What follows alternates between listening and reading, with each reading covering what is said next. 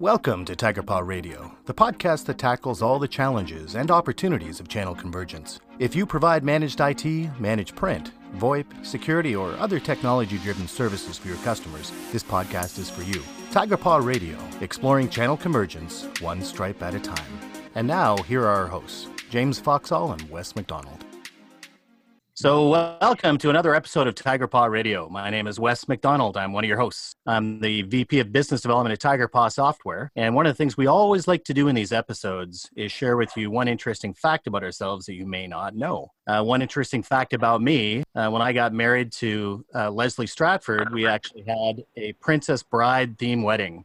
So I was dressed up as the Dread Pirate Roberts, and she was dressed up as the ever-wonderful Buttercup. And Norm, I know you've got another little interesting fact about that wedding. Sure. I was going to say my interesting fact is that I happen to know that Wes's best man at his wedding was dressed up as Boba Fett, which makes him the biggest geek that I know. Absolutely. Yeah, the MPS Wolverine, the biggest geek in the space. And our other host on the call today is James Foxall. And James, why don't you introduce yourself? I'm James Foxall, President and CEO of Tigerpaw. We've been around since '84. I'm actually second generation, been running the company for about a decade. Love helping entrepreneurs and small businesses grow, and I'm glad to be here. And now to introduce our two guests, and maybe Norm McConkey, I'll start with you. Sure, Norm McConkey. I'm the owner of MPS Toolbox. We are a maker of business-to-business e-commerce software. I've been in the industry for going on 30 years now developing software from and also as well being a general manager of a remanufacturer, a software developer at Printfleet, and I just can't get toner out of my blood, I guess. Yeah, I think that makes a few of us on the call. And Greg Walters, could you please introduce yourself? Well, yes, Greg Walters. I am with Greg Walters Inc. We're a rather small consultancy, been dealing with customers and providers of both managed print services and managed IT services since around 2011. Recently just released a product that we're real proud of, ArcDrive. It helps dealers with converged sales, and we might get into it later. But I've been in the copier industry since 99, been in technology since, well, 88, which is a long time. I think one of the unique things that people may not know about me is I was born in Pearl Harbor, Hawaii. And I did not know that. All these years we've worked together, and that is something even I didn't know. Yeah. Yep. Wow. Oh, there you have it. Yeah, and so Greg and Norm, we're really glad to have you on today's episode. Essentially, what we'll be talking about today is the innovation desert in the managed print services space. Is that a reality? Is it happening? Right. Greg, maybe you can first share with me. Do you think there is an innovation desert going on right now? And maybe, just share your thoughts in a couple of areas that I think are suffering for it.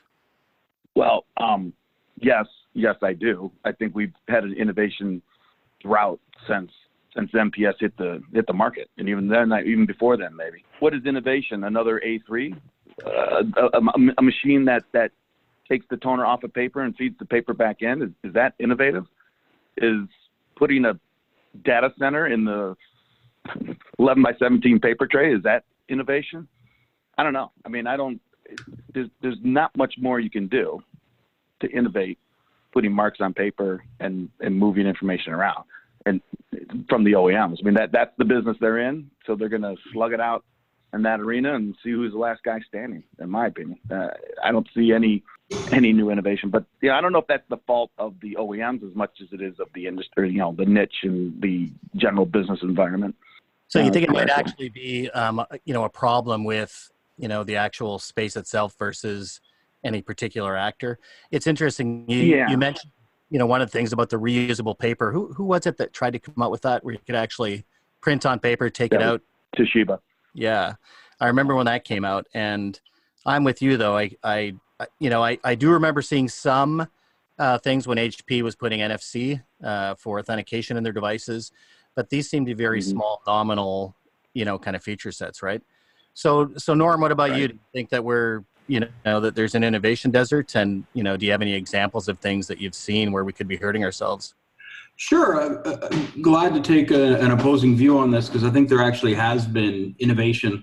So I divide up MPS, and I was speaking to some of my coworkers here about whether or not they thought of the topic.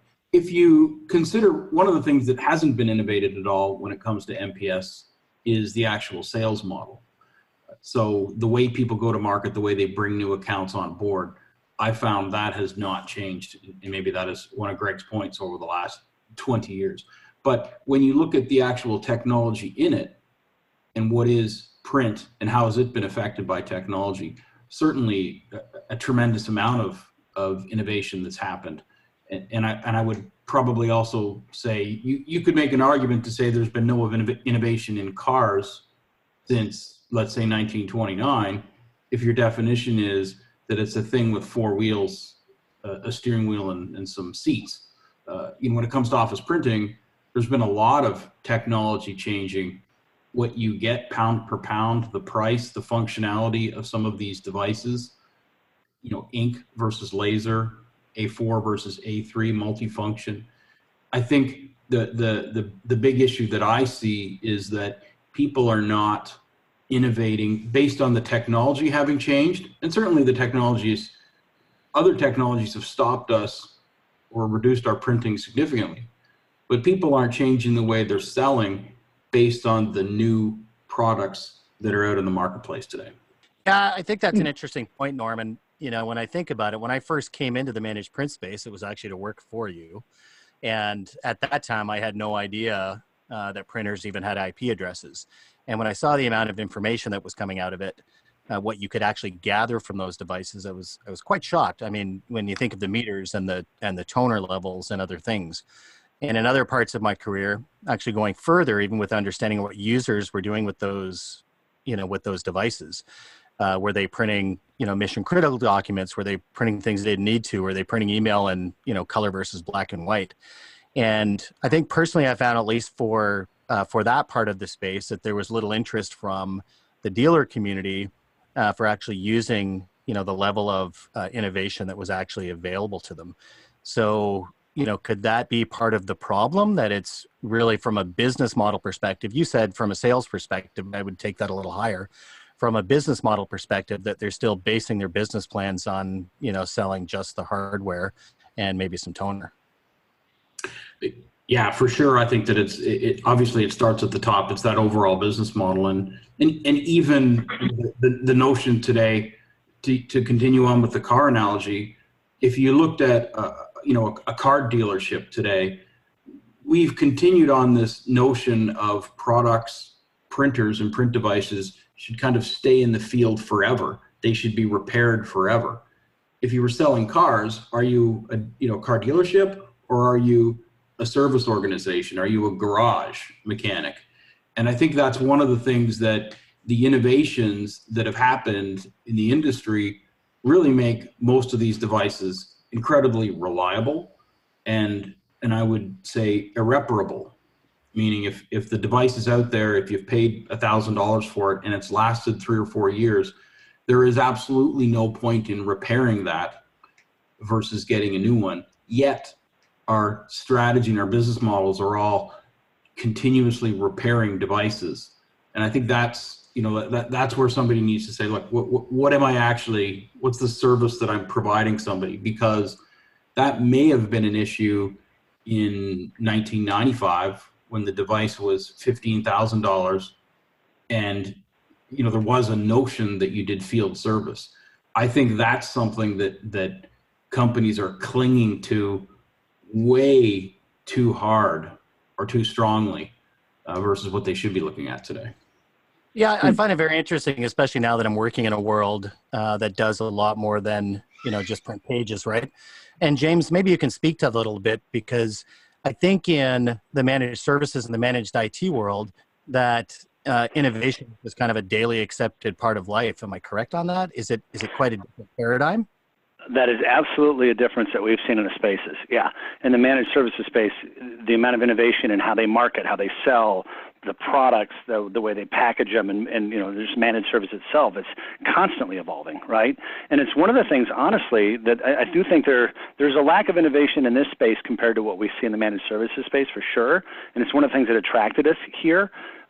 We didn't just materialize out of a vacuum, right? We've spent the last couple of years preparing to be here and building integrations. And our interest was really driven by some of the more progressive office equipment dealers that were looking at managed services and looking at converged businesses because of that, right? Recognizing that there's only so much growth that you can create and only so much money you can make off your existing client base if you stay doing things the old way.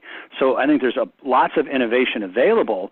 I don't know how much of it you're going to see materially change necessarily the managed print component, but I think there's a huge amount of innovation that can be brought into a managed print office equipment dealer to dramatically change that business model and the revenue.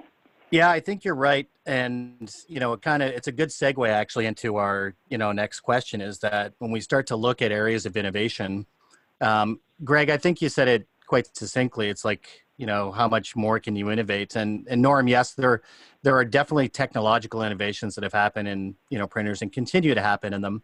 Everything from ink-based technologies, since the early days of, what was that failure, the EdgeLine series, but like all, great things, although that device itself was a failure, ink has definitely moved, a long way. And to James's point, if we are looking at innovation as an office equipment dealer, you're looking at an organization that does anywhere from 5 million to, well, James, like a couple we talked to the other day that were doing upwards of, $200 to $400 million a year. 400, yeah. Right? Mm-hmm. And I found that interview very interesting because they both said that, innovation of your business model is not an option, it's imperative. And they were speaking about managed services in particular. And we actually have one of our dealers who we were just speaking to the other day on another podcast who said that he's had the best year he's ever had and all of that growth was happening, on his managed services side of his business, right? So yeah, let's he said the managed print side was stable. Right. It wasn't disappearing, but the growth was coming from the managed services component. And maybe Greg will get you to pitch in on this one. I know that, you did work with a company that was doing both managed services and managed print for a while, and that your tagline right now on LinkedIn is actually, manage everything, right? So why don't you talk a little bit about that? Is that where dealers need to look? Do they need to start looking at other things to manage and add to their business model? Is that what needs to be innovated, the business model itself? Well, you know what? Yeah, I think so. And it does go back to what Norm was saying, what we're talking about right now. The innovation for our channel, for our small little niche is in the business models. So innovating into a different business model, which means, everything from away from being hardware centric and service, when I mean wrench twisting and that kind of fixing the machine centric type of model you've got to shift away from that and into, it's kind of obviously more of a managed services, managed meaning, we're going to manage your devices, your connected devices. And I think what we'll see maybe next decade or so is as everything becomes connected, and that's the 5G thing, that's the fog computing, all this internet of everything, that's where the opportunities will lie. Now, that's saying a heck of a lot from what when we were talking management services years ago, we were even saying the same things. We needed to change the business model. And we, many in the industry at first did not want to do management service, saw it as an adversarial relationship. It was going to decrease my clicks out in the field to get rid of the machines or reduce the number of machines. And there were those who wanted to fight that. And MPS really didn't do that. Our customers did it.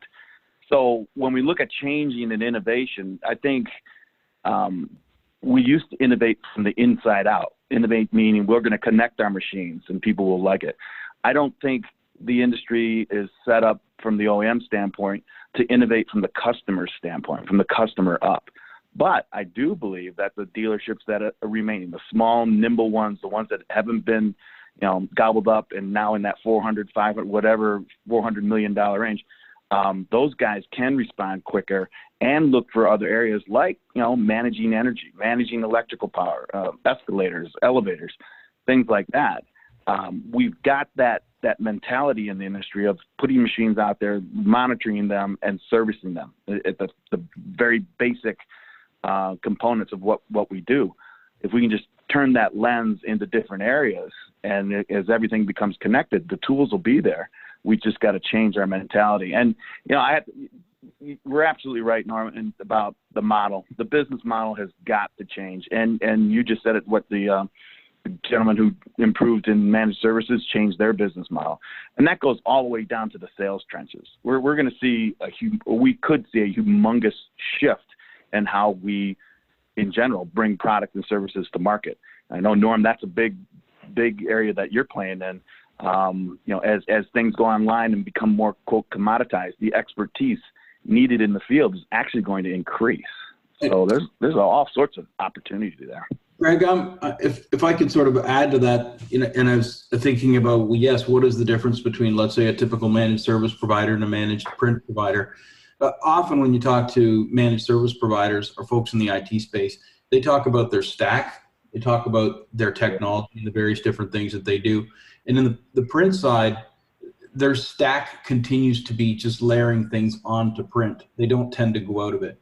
And an example and how that manifests itself, I think, is imagine today in a print customer, they really overvalue new customers and leads as opposed to existing customers. I would say that in the print world, imagine a print salesperson that came back and told the sales manager, I went and pitched print and they weren't interested, so let's take them off the board. Whereas the managed service provider sales manager would be saying, what are you talking about? We have 50 different things to sell a customer. How could you end up not having some progression with that account? And so I think that the IT people, I'm not going to say, and maybe this isn't correct, I don't know that they're that much more innovative. They're in a space where new technologies get added in that are more interesting to their customer base. But I really do think that they focus on existing customers, whereas one of the faults of our industry, and I've really long been an advocate of this, is that we need to spend more time understanding our customers and what else we can sell them, as opposed to just managed print. We have customers that try to sell that, try to go for cost per copy. If it doesn't work, then they got nothing else for them. And that seems crazy if you're making all that sales effort to only have one arrow in the quiver. And I know, James, you know, you've got some experience here. We've actually shared some stories about how, you know, your business has been around for 30 years. It certainly doesn't look like it did 30 years ago. And that some of your early customers that were providing VoIP are no longer just providing VoIP, right? That they do have, you know, a stack of services that they're going to market with. Well, that's something that has excited us about this space in general, is the parallel between the office equipment dealers and the guys that were selling phone systems, say, in the late 90s, early 2000s. It's mind-boggling. You know, really great, successful businesses, big customer bases, real sales teams. I mean, that's something that I think is underestimated in this industry, in the office equipment dealers. I mean, these people have really fantastic sales teams, which is an area that is actually very weak for most managed service providers. And there's a depth of the customer base.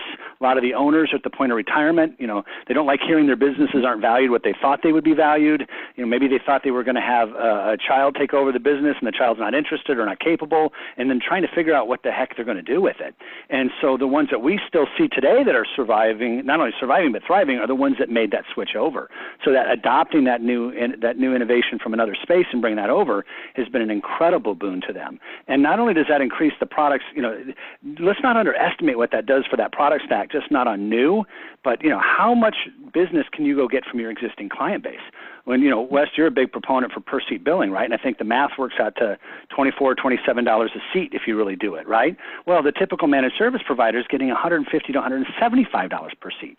So imagine taking your existing client base and multiplying that existing revenue by 6. Huge opportunity. Yeah, that's one of the things that has always perplexed me, is that, you know, when you actually look at the math, and certainly in the office equipment space, you know, we like to look at the numbers, that the numbers on the managed services side per user are astounding compared to what we're just getting for the, you know, for the print piece. And it's growing, right? So one of the things I think about, if you look at the common cell phone, right? So I just had to get a new cell phone for my daughter who's 13. That was the promise. When she turned 13, she got a cell phone. And you know, that cell phone, although we still call it a cell phone, it's much more than that. It's a micro computer with a camera in it the cameras are becoming astounding, right? With some of the Leica lenses and other technologies that they're using. But it's also a calendar. It's also an organizer. It's also a whole bunch of things. And when I think about that, if you look at in the early days when BlackBerry was sort of dominant in the space, they were convinced that their security and their physical keyboard were strong enough value propositions to keep them in the game. And I wonder if we're suffering that same kind of thing, because obviously that really opened the door for both Apple and for Google to come in with new, more diversified kind of cell phones, if you will. Is that what we're suffering right now? Is that we're just so confident because of the slow burn, the slow decline in pages? Is there a reckoning coming, and is it coming from somewhere else? Norm, what do you think about that? Well, I always like to point that Amazon didn't have to get 100% of the book sales to topple the traditional giants of Borders, et cetera. And Amazon isn't going to be a trillion-dollar company just by selling books. So they've diversified, they've changed their stack, they've increased that. I think there is a heritage issue perhaps in our channel too. I used to point out a company that has been in some facet of the printing space since the early 1900s, which you could do if you were selling typesets, that sort of thing. And they were still, when I spoke to them a few years ago, all they did was printing. And there's one argument that you pat somebody on the back and say, wow, that's focus. And then another way you'd say, you mean you didn't see any of these technology changes on the horizon and decide to jump on board? Like, when computers came out or when telephony came out, when mobile phones came out, you didn't have any attention to those. You just still stuck to printing. So there's a heritage almost in some cases in the industry that's a danger that says we're focused on this. But at a certain moment, you need to recognize that, no, we need to change a little bit of our focus and add on, products and stacks. And just one other thing, James, you'd mentioned that there's a tremendous sales, acumen in the industry, and they have tremendous sales.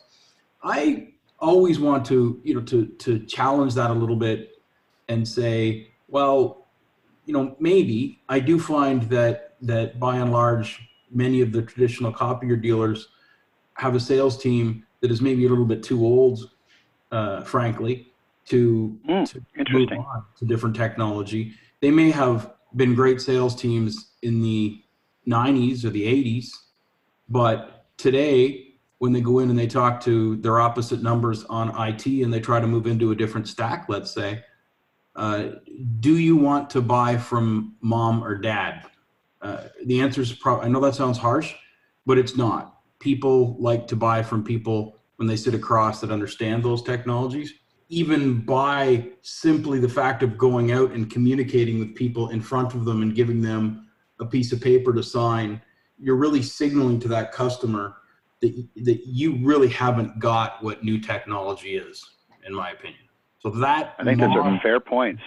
The sales force, I don't think, is sophisticated. I think it's large, right? So just the sheer momentum, because at the end of the day, I mean, I was doing managed print services training and selling with assessments, and Greg, you've done them as well.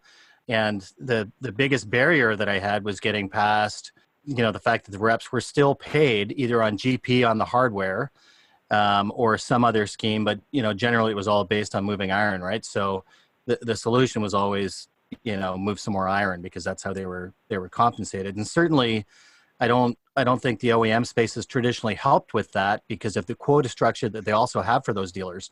So we're talking about, yes, you need to, to change and adapt your business model. I think where a lot of the hesitance, at least on the managed print side, happens is because, to Norm's point, that legacy that's there, that heritage, is kind of handcuffing people, right? Right. You know what? You hit it's in the DNA. It's a 30-day transactional sale. And doesn't matter what it is, if it's in the copier industry, in the print industry, that's what it is. If it's MPS is going to take longer than 30 days, they're going to, pound it into a 30-day cycle, because that came from the OEMs back in the day when, manufacturing, MRP schedules and everything, depended on how many units were going to be moved out per month, which rolled all the way down to the salesperson from the manufacturers. So that's in our DNA, and that's a little bit different than the managed services guys, right? They look at a stack, they look at real solutions. We were calling automatically recirculating document feeder was a solution. Right? That was our solution back then, and we still hang on to that. So it's a huge shift, but it's going to happen one way or another, and we're seeing it, right? I mean, there are dealers, you call it consolidation, they're dropping off crazy all over the place. It's getting smaller and smaller. So you've got to change. But it's, to Norm's point, it's in our DNA. It's been there. I don't know who said it, but somebody said it a while back, your greatest strength, today's greatest strength, will one day be your greatest weakness. When we say we have powerful sales force and we know how to move equipment, when we do, that now is becoming our biggest anchor around our neck is the ability to move equipment now when no one wants as much as we used to have. But anyway, I mean, it's not all doom and gloom. I don't want to, I can see innovation coming in the way that we do business. Once we start seeing the way we change how we sell, and when we, you mentioned assessments. Well, yeah, that's great, but no one really got paid for doing assessments. You got paid for moving machines out the door. And if assessments could move 2 or 3, that's great, but can you get the assessment and the deal in the next 30 days? That pressure has always been there. But assessments were consultative, and that's really what customers are looking for. I mean, your sustainable business is to become almost a partner with your clients, even if they're SMBs, right? That's the relationship that has to be nurtured, and it's hard to nurture 30-day cycles. You don't nurture them, you pretty much beat them and harvest them. If I just sort of add to that, I know there's almost a danger when you explain some of the things that you see are going wrong to immediately say, well, Norm, why the heck are you in this industry if you're so down on it? I'm not. Because one of the things, there's a couple of huge strengths that I see that I think that the typical print dealer has, certainly over their competition, certainly over, let's say, the IT folks. And it goes beyond product knowledge. The first thing I would say that they're way better at in spades is understanding financing of technology assets. If you can finance a printer, and those are always financed, yet if you look around the office and you see every single employee has a computer and other technologies and a telephone beside them, you'd kind of wonder, why can't I finance that? I don't know, $100,000 worth of equipment just as easily as I financed that $10,000 A3 printer that sits there. So this group understands that. And that is, again, if you go back to the car analogy, car dealerships don't make money by selling new cars. They make money on financing. Everybody makes money on financing. So that is something that I think that they have. The other thing that is of tremendous value is the long-standing business relationships with finance folks in their community. And I think that these organizations, copier companies or print channel partners, whatever we want to label them these days, they've been doing business for 30 or 40 years. There's no question of trust. If they weren't trusted, they wouldn't be doing anything there at that customer. So to me, I almost see it as simple as a light switch. When's the light switch going to go on to these folks to say, why don't I turn my attention to some of the other things that I can sell these customers, instead of orienting my entire organization to forgetting about existing customers and constantly trying to bring new customers into the fold? Mm-hmm. Yeah, and I think there is a limit to the number of new customers, right?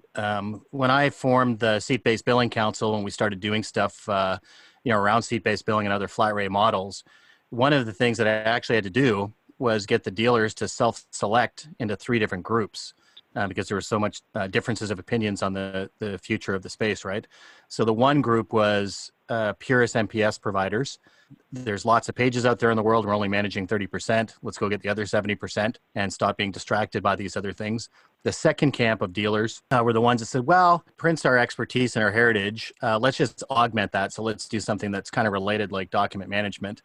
And then the third group was, the ones that said, no, we got to do converged services and, start looking at other things, right? So I just wonder what that mix looks like today, because those three camps have very different directions, right? Greg, you mentioned this earlier, but the convergence that's happening in the space for those that are selling and being bought into, you know, some of what we call the mega dealer structure, right? For these independents, the ones that maybe fall into the, you know, the second and third camp, which is still trying to innovate their business in some way.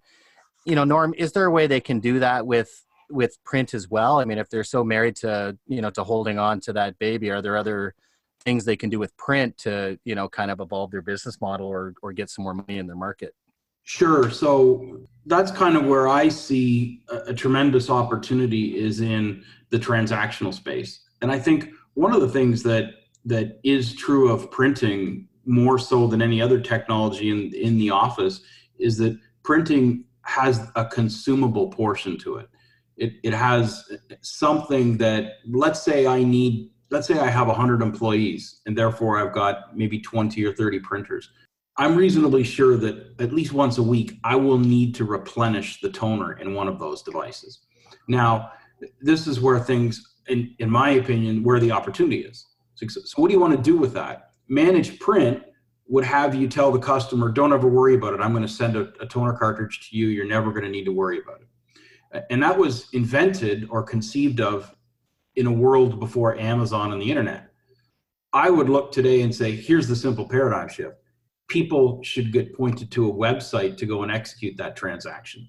Just like when they wanted to buy a book, they need to go to a website and buy that as opposed to get in their car and drive to a store. Print can continuously drive transactional business and visits, virtual visits to your business, your website. Once people understand that you're now a trusted source to acquire products online, even managed products, I would say in MPS, why do we have to be the ones to execute the order? Why can't the customer come and say, I need a toner, it's for this device, go ahead and do that. So my feeling is that you can actually leverage print to drive traffic to then sell other products online, other transactions as well. And it is like dominoes. If you only sell somebody one category, one product, you're in that lane. But once you get to that second and third lane, again, continuing on thinking about Amazon, how many different lanes am I in when it comes to Amazon? Myself, if I counted them up, probably 12 to 15 different product categories that I buy from them now. So I think that is the huge opportunity. I think once this channel embraces that transactional business is not a four-letter word, that it's actually a good and they use it, then everything opens up. But to me, once I want them to understand the value of transactional and the value of their website, because once they do, then that's my business proposition. I can't help. I don't think they can think anything other than they need to have an e-commerce transactional website. Yeah, I want to add to that, Norm, because when I look at services like Amazon or, you know, anywhere I shop now, if it's, this is only going to, you know, be understood by Canadians, but Canadian Tire, for example, right? The number of times I've actually ordered things online is that our definition of a managed service might be a little too narrow. We look at it as we're going to manage the service for you. You're going to be under a contract and we're going to, you know, bill you either by a page or, you know, by a seat or whatever. But maybe a managed service can actually extend to the experience and the streamlining of logistics, right? Because that is fully managed, even though it feels to me like a transactional experience. It is so streamlined. It is so easy that I continue to, you know, to purchase from those places because of that experience, right? So do we have to broaden our definition of a managed service? Well, one of the things that's quite obvious is, remember when MPS came out, what was the pain that it solved, right? And, I mean, sure, it wrapped it all into a cost per page, but the pain that managed service provided, or managed services or managed print services helped, was it was hard to pick a toner and get it delivered to your door, right? Or delivered to your office or a certain location. Printers broke down and they needed services. So now I'd say that's not hard anymore. Number one, you probably shouldn't be repairing printers the way you think that you should be repairing them or keeping them as long as you do. The second issue is everybody is so used to going online, searching for a product and clicking order. And that's so fundamental to our business, you know, to that's wired into our DNA now. I don't think managed print services, you know, solves a really big problem. And I think, you know, when you, one of the questions that you asked us is cost per page past its prime. I think so, because I don't think it solves as big a problem. The problem as is presented existed in 1995. It doesn't exist in 2019. I would agree. And I think that it's actually become a bit of a hindrance, right? Because one of the biggest nightmares for any dealer when you talk to them is meter management, right? Having to go back to a customer if for some reason a firmware update in a device actually screwed up a meter, and you know the bill was a lot less, and you have to go back to them 3 months later because you caught it and you have to ask them for more money, et cetera, right? So I think that when you look at the experience of what did managed print really deliver, certainly not enough. And Greg, I'm sure you have some things to say on that point. But certainly if those pages are out there and the pure play, you know, players want to go after them, and we can make that experience easy for people to still be self-service, then, you know, isn't that kind of the way the world, you know, works right now, right? And Greg, yeah. I know you've spoken on that many times in many of your blogs and other things I've seen you on. Where did we miss the mark on managing print? Well, I'll tell you what, I never liked the word print in MPS because that pigeonholed us, and that's exactly what happened. If you remember, there were three stages of management services. The first stage was supplies and cost control and all that. And then you were supposed to evolve into helping the customer along the paper to digital transformation. All right. But that, that involved a convergence at a time when most dealers didn't even have that on their radar. So what happened to MPS is it boiled down to, as we all know, cost per copy or cost per print for printers. That's all it was. And that was the starting point. That wasn't supposed to be the end all. And that's where it ended though. So MPS was and could have been a pivot point for advanced dealers or maybe everyone who got involved with MPS to pivot over into managed IT. I always saw that. I mean, you're talking to computer guys who are connecting printers to end users all over the organization. You are talking to the IT department. You're moving off of copiers and talking to purchasing. You're now talking to IT. And even if you went with MPS, you know, full board, you're talking to C-levels because you're talking cost containment and you're talking about optimization of workflow. And now that, okay, you're talking about workflow. You're talking about document management. We could have opened up all those doors the first day we did an assessment, but we didn't. We commoditized even doing assessments to 12 questions on a spreadsheet, and that was it. You know, don't look left, don't look right, just look at the toner, look at, you know, the machines. Don't ask any other questions. You know, don't investigate how paper is being moved through the organization and how information is being moved. No, just look for the toner cartridges and get the lowest price. That was it. So we shot ourselves in the foot. But that's part of our DNA, right? So this next evolution, we have to move beyond the DNA, which is tough. But what's happening is our opportunity is shrinking. Our pool of opportunity is shrinking, and now we've got to start looking. And if you're not looking, you know, we've got people tripling down on print, and they're the big guys, but they have to stay. They really have no choice. They really got to evolve, and then or keep going down that path and see who's left standing. Again, I go back to the smaller guys, you know, the $5 to $25 million guys, the more nimble, and looking at converged offerings. Right. And Norm's absolutely right. It sets your customers up to do those transactions. Don't leave those. It isn't a four-letter word, but use that as a pivot point. All right. And you know, that's, I've been talking to dealers in that size for the last 100 days. They're all hungry for something. A lot of them don't know what they're hungry for, but they're hungry for something to change. And believe it or not, they're looking at something in the next 5 to 10 years. They're not selling toner, or they're not selling printers. They're doing something else, but with technology, you know, and the same quote unquote business model that they're using today, they're just going to do it with other items, other services. So the hunger's out there. They're bumping along in the dark, trying to figure it out. I think naturally it's just going to naturally occur. I think that we'll see a trimming down of the dealer channel. We'll see more and more people doing e-commerce, and the folks that'll be left won't, you know, you won't have 12 technicians on staff anymore. You may have 8 very knowledgeable selling professionals that can sell converged services, totally different talk track. But, and I think the evolution is going to be quick. Yeah, I think you're right.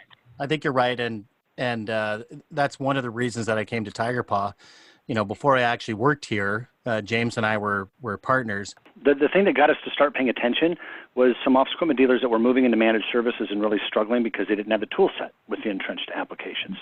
And they, you know, they tried to bolt on other service applications. They were really looking for some cohesive thing to run their entire business. And the biggest thing we were missing at the time was the DCA integration for billing, which we built. But that's what got us looking. You know, we'd hear from these guys, and they were decent-sized companies with good revenue streams and good, healthy customer bases, but it was outside of our normal area. And as we started to peel back the layers and look at them, it's like, well, there's something going on here.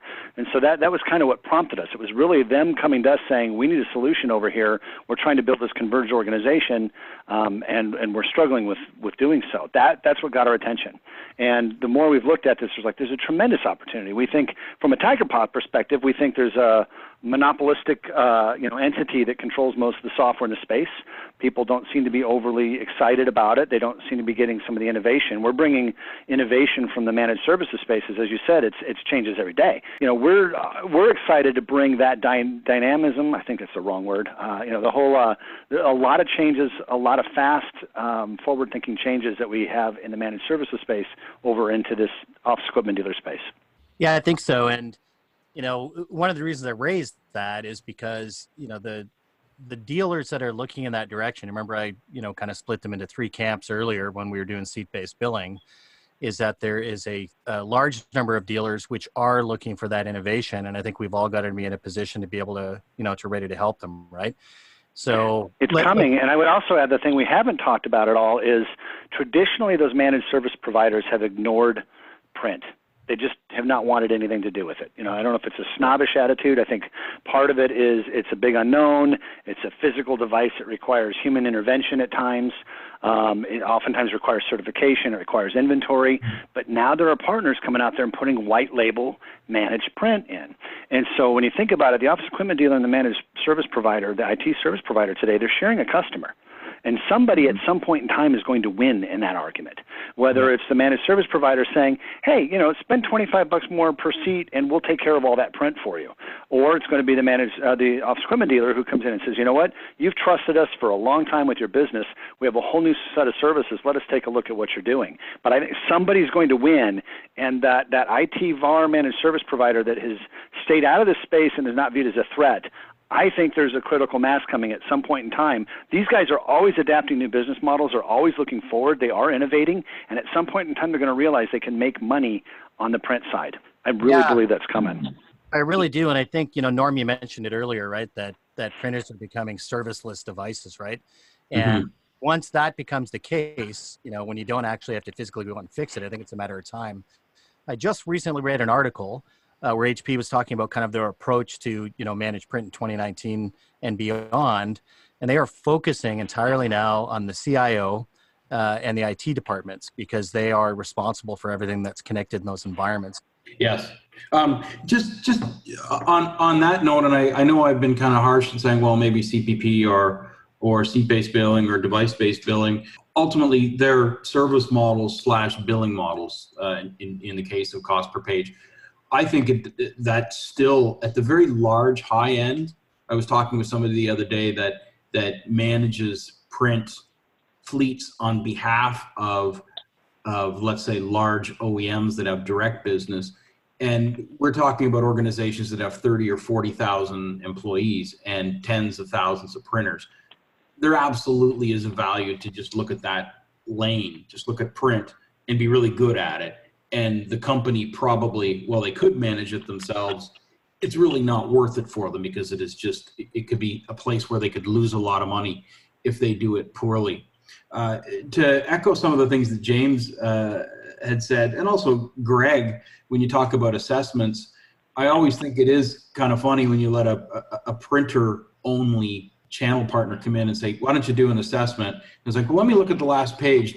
Imagine you've recommended some new equipment for me, right? Like you're like walks into the hen house. It's of course that's what the recommendation is.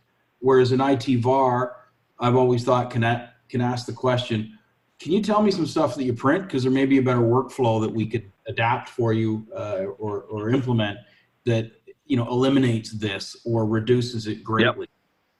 So I think that they have a much better opportunity. And then again, on the convergent side, I would say the flip side of devices being serviceless and being less expensive and the ability to buy those supplies online transactionally, doesn't that open up IT VARs to sell print? All the reasons that they couldn't in the past were, well, this stuff's complicated. You got to fix it. You got to like give them toner. You don't have to do that anymore. So it's the print space is kind of coming into more of the model perhaps that IT has, and the value proposition of all the things that a lot of print only dealers solved in the past is really less and less relevant today. Absolutely. Yeah, certain providers have already started offering, essentially even orderless toner, right? I know that HP has, started practicing on the consumer side, and it's only a matter of time before I think that happens also, in this space, right? So I've heard some really cool things. I think the one thing I've really gotten out of this conversation so far today is that when we look at innovation, maybe the first thing they need to really look at, other than, technology or other bits of offerings, is their business model, right? That there is a ton of room with transactional business if they're willing to flex their business model to go after it. That converge offerings are definitely something that has to be done, that there are going to be winners and losers. And that at the end of the day, yes, even for managed print, we have to look at, beyond the billing, actually manage something, right? So just in respect for our listeners' time, I do want to, thank everyone for, their contributions today. And at this final stage of this episode, if I could ask you each for just one piece of advice that you would, leave our listeners with. Sure. I'd make it a question. Something that has not been obvious to me is, why are there so many companies out there that are rolling up technology or rolling up companies and trying to build, let's say, a bigger entity, a national entity? Obviously, I'm not understanding necessarily why they do it, but there is a good reason to do it.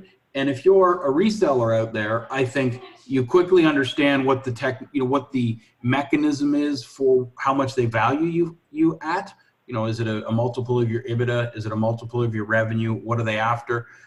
The bottom line is that there is tremendous value in your company today, and whether or not you choose to take that and sell it to a larger organization, or understand how you can grow your business, because that's why they're acquiring you, then it probably behooves you to consider that a little bit more and think about how you can increase the value of your business in the future. I would aim my advice to the guys who want to stay, quote, in the business. And I'm sure this is going to be redundant and been heard before, but you've got to keep an open mind and know that you're going to change significantly the way you do business, whether or not you actually change all the way down to the GL, but you're going to change the way you present your services and your offerings to a client or a prospective client. And my biggest advice would be just be open-minded to that kind of change, and even a little skeptical of advice that comes from, quote, the established folks, the folks who know everything, quote unquote. Nobody knows. All right. So rely on that instinct that you had when you first got in the business, and keep your eyes open, and don't be afraid of big change. Actually embrace it if you're going to stay alive and survive and then thrive. Yeah. I think mine is similar note. We've been doing this for 36 years. The people listening to this podcast have been around for 20 plus years. We'll get it. If you're younger, it's applicable. But I often get asked, and I'm a member of Entrepreneurs Organization. I'm a big fan of peer groups. That would be one thing I'd suggest. It's always good to have peers to talk to and bounce ideas off of and learn from. And one of the things that I always hear is, wow, 36 years, how have you managed to do that? Well, you know what? It's been hard. It's been constant evolution. That whole idea, I don't remember if it was Norm or Greg said that what is your strength today becomes your weakness tomorrow. We've seen that happen over and over. And, I don't want to go into details in this call, but man, that resonates with me. The way we've survived is we've adapted. The fact that we're in this space today, we've spent 2.5, almost 3 years building integration code to be here. This wasn't like, hey, we're just going to, change up our literature and go sell to the office equipment dealers. It was, no, we need to make a concerted effort because we believe we have value to bring, something real and tangible and unique. and it's taken an awful lot of work and preparation and hiring you and everything that goes in it. So my point is, I get that change is scary and it's hard, but I think there's a crossroads here in this space. And, you know, just like the people that sold the phone systems, you know, the ones that were willing to put in the work and make that change, and for many of them that may have been the third or fourth massive change in their business, they prospered from it. So, you know, not being afraid of that change, knowing it's hard, but also knowing that it's necessary. And if I had one piece of advice I would give to the listeners is continue to listen to podcasts like Tigerpaw Radio. Make sure you're reading some of the resources that little self-plug there. That's a good one. Can I have that one too? Can I use that one? A little bit. But I was also going to say, don't just listen to the voices on this podcast. They're writing a tremendous amount of content. Norm, Greg, I follow both of your blogs religiously. As do I.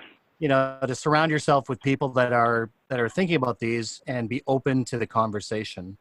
So that concludes another episode of Tigerpaw Radio. I want to thank all of our listeners for tuning in. And Greg and Norm, thank you so much for joining us as our guest today. And so we come to the end of another exciting episode of Tigerpaw Radio. If you'd like to listen to more, please be sure to visit www.tigerpaw.com/podcasts. You can also subscribe through your favorite podcast platforms to be sure you never miss another episode. And until next time, keep learning, keep growing, and keep that inner tiger strong.